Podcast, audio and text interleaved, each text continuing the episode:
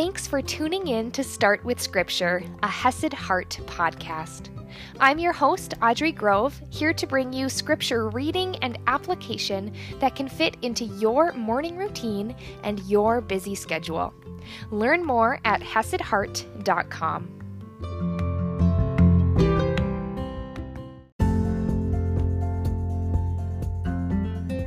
Good morning, my friends. Don't mind some background noise if you hear it. I am recording this in the midst of a crazy thunderstorm. So it's just such a reminder that God is, He is so good. Even in the thunderstorms, it reminds me of His power and also His provision. Our grass is getting pretty brown, pretty sad, pretty dry.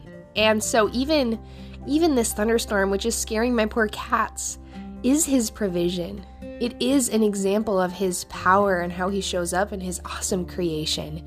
And today it really reminded me.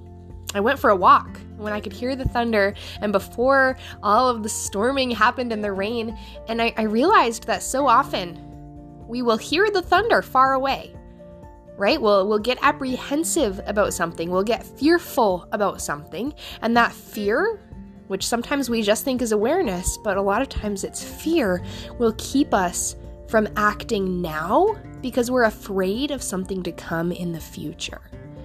And God has just been reminding me we want to move out of that fear into freedom. If I had been afraid of that thunderstorm, I would have missed a beautiful walk outside where God, you know, revealed this to me. I would have missed a message from Him if I would have been in fear, because a thunderstorm, you don't want to be walking outside when it's wet. That is something you want to be aware of. But if I would have lived in fear instead of following, then I would have missed that. But I made a choice out of freedom that we have in Christ, our identity in Him, and His promises. And that that fear and freedom is something we're going to talk a little bit about today.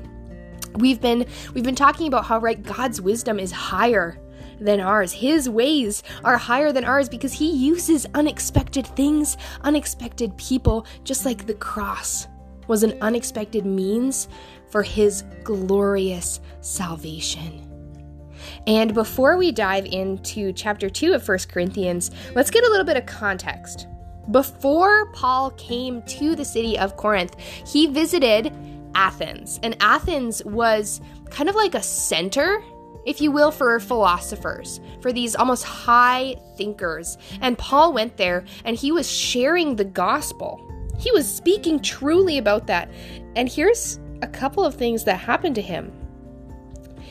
In uh, Acts chapter 17, verse 18, he was talking to some philosophers, and some said, What does this babbler wish to say. And then they bring him before their council at the Areopagus, and he's basically speaking before all of these philosophers, and he shares the gospel truth. He links it to their unknown God, but he shares about Jesus and what happens when he does this. In verse 32, now when they heard of the resurrection of the dead, some mocked.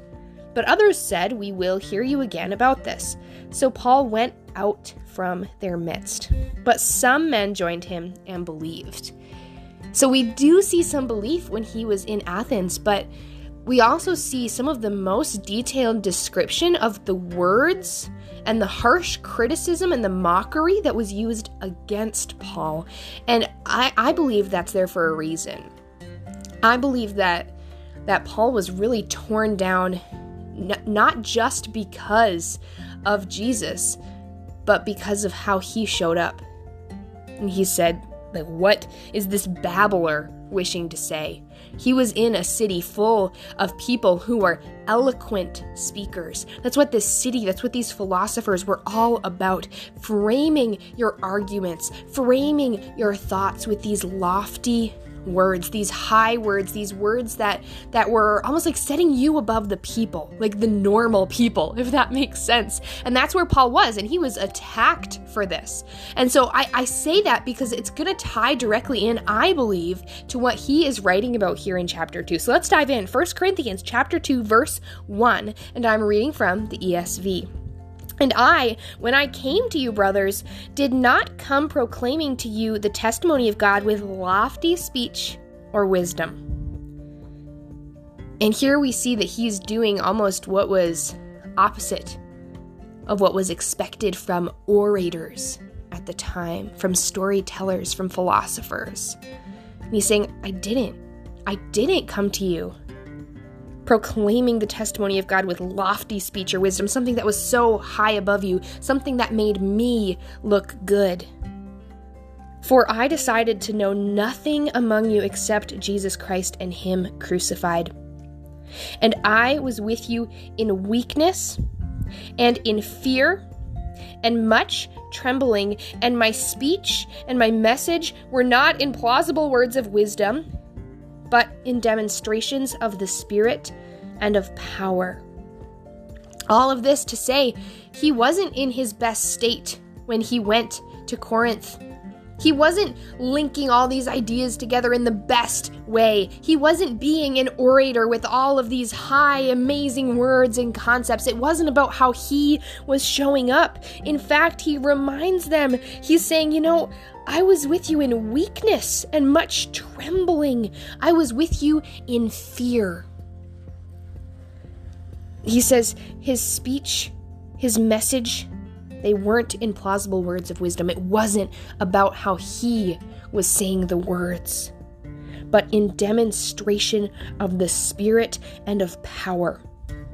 And he went to them. He said, For I decided to know nothing among you except Jesus Christ and Him crucified. He put aside his pride he put aside the things that could make him seem higher, seem bigger, seem more knowledgeable than these people that could lift him up personally, and he just focused on Jesus. Even in fear, he showed up and he spoke the word of God. And it wasn't about the words of wisdom, but in demonstration of the Spirit and of power, so that for the purpose that your faith might not rest in the wisdom of men, but in the power of God. Paul had just come from a place where it was all about the wisdom of men, all about how well you could speak, all about your head knowledge and how much more you knew than the people around you, all about your brand new ideas. He was mocked there. And you know, after that, it says he said that he was in fear, but did Paul let fear stop him from taking action? No. He moved from fear and honestly, probably fear that it would happen again, that he would be mocked again, that he would be ridiculed again. Valid fears.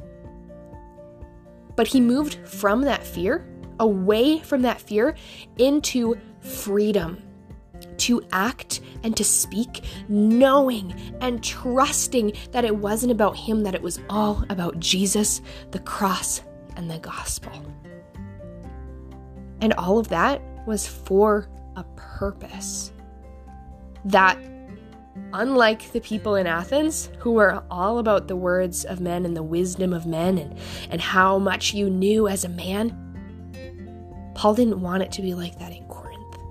He didn't want it to be like that in the church.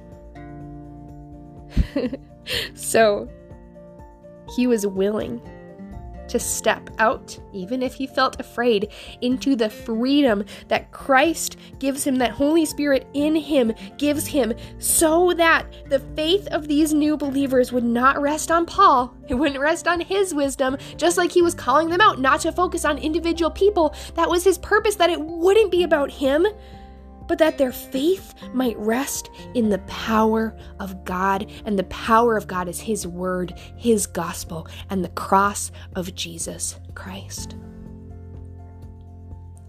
What are you fearing right now? Fearing that maybe hasn't happened yet, just like I shared about the thunderstorm?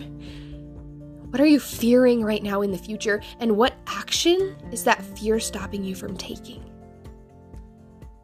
I'd invite you, my friends, to bring that question, those questions to the Lord, to dwell on those questions, and then to ask God to help you take action, even if you're afraid, to move from fear into freedom and to act based on truth, trusting Christ, trusting his promises, always focused on the cross, focused on him with that as your purpose, trusting that it's less about you and it's more about Jesus. How is fear stopping you right now? And how can you move from fear into freedom? And I'll see you tomorrow morning.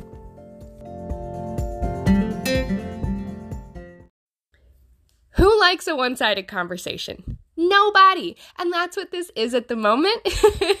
you are wonderfully, faithfully here listening to what God has put on my heart to share. But the thing is, I want to hear from you. I want it to be a two sided conversation. So feel free, reach out to me, please do, to share your takeaways, to share your questions, to share what God is, is teaching to you right now. And there's two ways you can do that. First, you can email me support at hesedheart.com, and Hesed is H E S E D. So email me support at hesedheart.com or head over to Instagram or Facebook. You can find me at hesed.heart. That's H E S E D, at hesed.heart. Send me a message. Let me know what God's doing in your life life.